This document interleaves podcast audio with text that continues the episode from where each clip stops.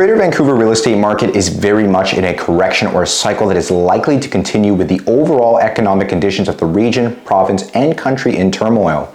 The stigma of heading towards a recession in the upcoming future, coupled with the pernicious rising interest rates, in addition to summer shifting consumers' focus, has a portion of Greater Vancouver homebuyers curtailing their real estate endeavors.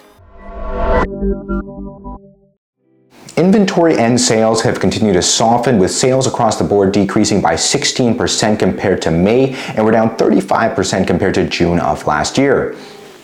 Inventory decreased by nearly 18% in comparison with this past May, uh, which was short around 10% compared to June of last year.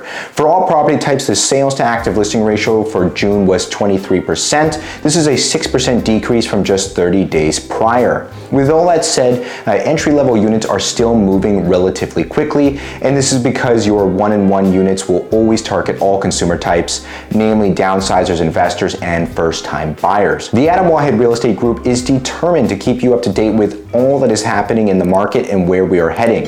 If you obtained any value from this video, please consider subscribing, and I will see you on the next episode.